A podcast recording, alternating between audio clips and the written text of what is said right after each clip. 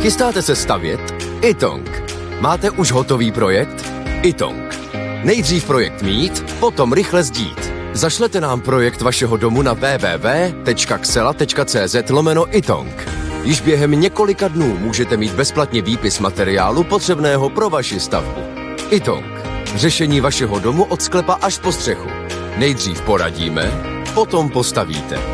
Itong. Domov na prvním místě. Jan Kraus a blondýna. Lidé šetří i na horách. Stačí jim jen jeden den a polévka. Co vy na to?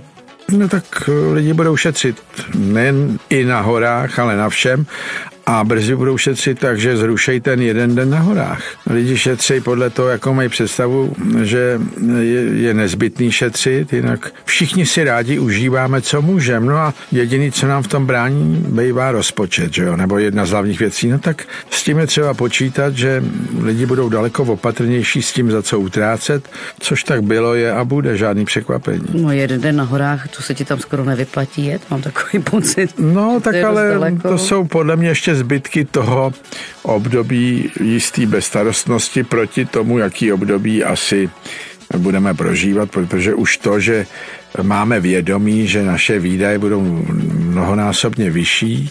Lidi znervozňuje, znervozňuje to každý, kdo je normální, no tak každý začne být opatrný na to, aby neutrácel zbytečně a čím si nazve to zbytečný, to je každý věc. Ale víte, ono se nemá opakovat v médiích pořád, že bude bída, protože to lidi panikaří, což jo. teda naši novináři umějí virtuózně a pokud sledujete i zahraniční tisk, tak oni píšou, nebude to snadný a bude tohle potřeba, tohle roste o tolik procent, ale titulky, jako to si ani neumíte představit, co vás čeká. Sedminásobek a to, to je jako jenom česká drncačka, protože já myslím, že celkový procento negramotu mezi novinářem a v tom je Česko na špici.